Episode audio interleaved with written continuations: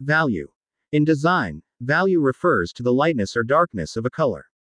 The values of a color are often visualized in a gradient, which displays a series of variations on one hue, arranged from the lightest to the darkest. Artists can use the various values of color to create the illusion of mass and volume in their work.